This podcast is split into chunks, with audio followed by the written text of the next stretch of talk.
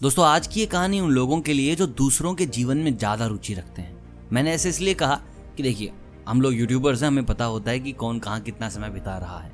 अगर आप YouTube trending में जाएँगे तो भाई साहब, आपको करीब करीब पाँच से छः वीडियो ट्रेंडिंग में ऐसी दिखेंगी जहाँ पर आप किसी के व्लॉग्स देख रहे हैं। उनके घर में क्या हो रहा है? फ्लाइंग बिस्ट क्या कर रहा है? मुंबई कर निखिल क्या कर रहा है? तो ऐसे में आज की कहानी उन सब लोगों के लिए जो व्लॉग्स बहुत ज़्यादा देखते हैं और फिर पूछते हैं कि यार, हमारी बारी कब आएगी?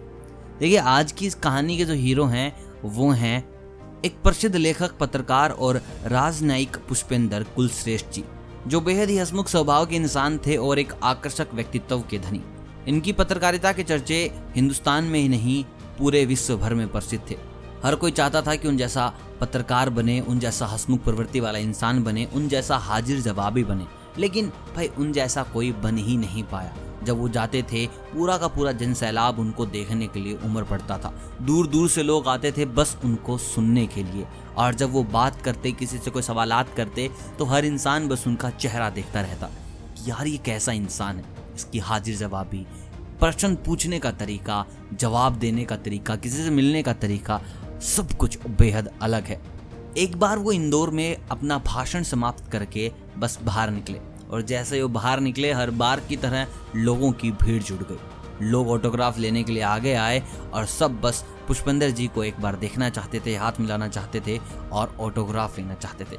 तभी उस भीड़ को बीचों बीच चीरते हुए एक लड़का सामने आया और उसने कहा कि, सर, मैं आपका बहुत बड़ा श्रोता हूँ, आपका प्रशंसक हूँ और मैं एक साहित्य प्रेमी भी हूँ, जिसके कारण मुझे आपकी लेखनी में बहुत ज़्यादा रुचि है।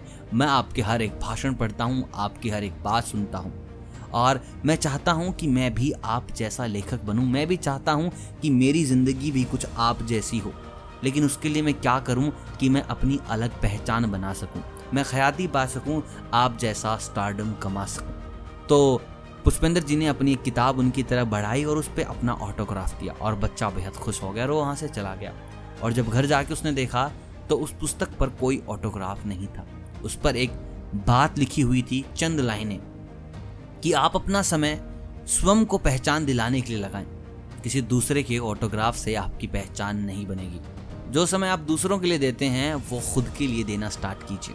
आपको किसी और कोई कहना नहीं पड़ेगा कि मैं ख्याति कैसे पाऊँ, मैं सम्मान कैसे पाऊँ, मुझे लोग कैसे जानेंगे।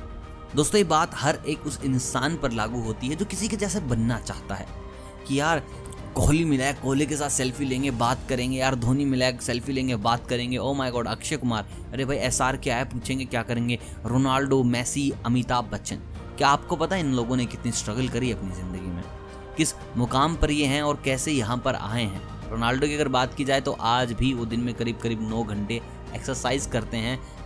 मसल्स को तैयार करते हैं कि गेम में जब जाएँ तो उनको कोई टकराए तो वो चकनाचूर हो जाए। अमिताभ बच्चन आज भी टाइम पर पहुँचते हैं। और अपनी रिहर्सल, अपना एक्ट सबसे उमदा रखते हैं। दोस्तों, किसी के जैसा मत बनो। अपने ऊपर काम करो। अब अमिताभ बच्चन के पाँच इंटरव्यू पढ़ने से अच्छा आप अपने आप पर काम करें, आप अपनी स्किल्स पर काम करें। आप किसी और की मूवी देखने से अच्छा उनके व्लॉग्स देखने से अच्छा खुद के व्लॉग्स बना ले। आज आप फ्लाइंग बिस्ट के व्लॉग्स देख रहे हैं, मैं किसी को टारगेट नहीं कर रहा। किसी के भी, किसी के भी व्लॉग्स देख रहे हैं, उनसे अच्छा है कि आप अपने खुद के व्लॉग स्टार्ट कर लें तो लोगों को दिखाएँ। आज नहीं तो कल वो चल जाएँगे और लोग आपके सामने आएँगे कि आप जैसा बनना है। तो बस everything depends on very first step कि आप ये पहला स्टेप कैसे लेते हैं। आई होप आज आप कुछ सीखे होंगे, कुछ कड़वी बातें थी, कुछ मीठी बातें थी आई होप आपको पसंद आई होंगी। पसंद आई हो तो प्लीज़ वीडियो को लाइक कीजिएगा। चैनल पे नए हैं तो चैनल को कीजिएगा सब्सक्राइब मैं मिलता हूँ आपसे बहुत जल्द ऐसे ही किसी नई कहानी के साथ। तब तक आप सभी को अलविदा।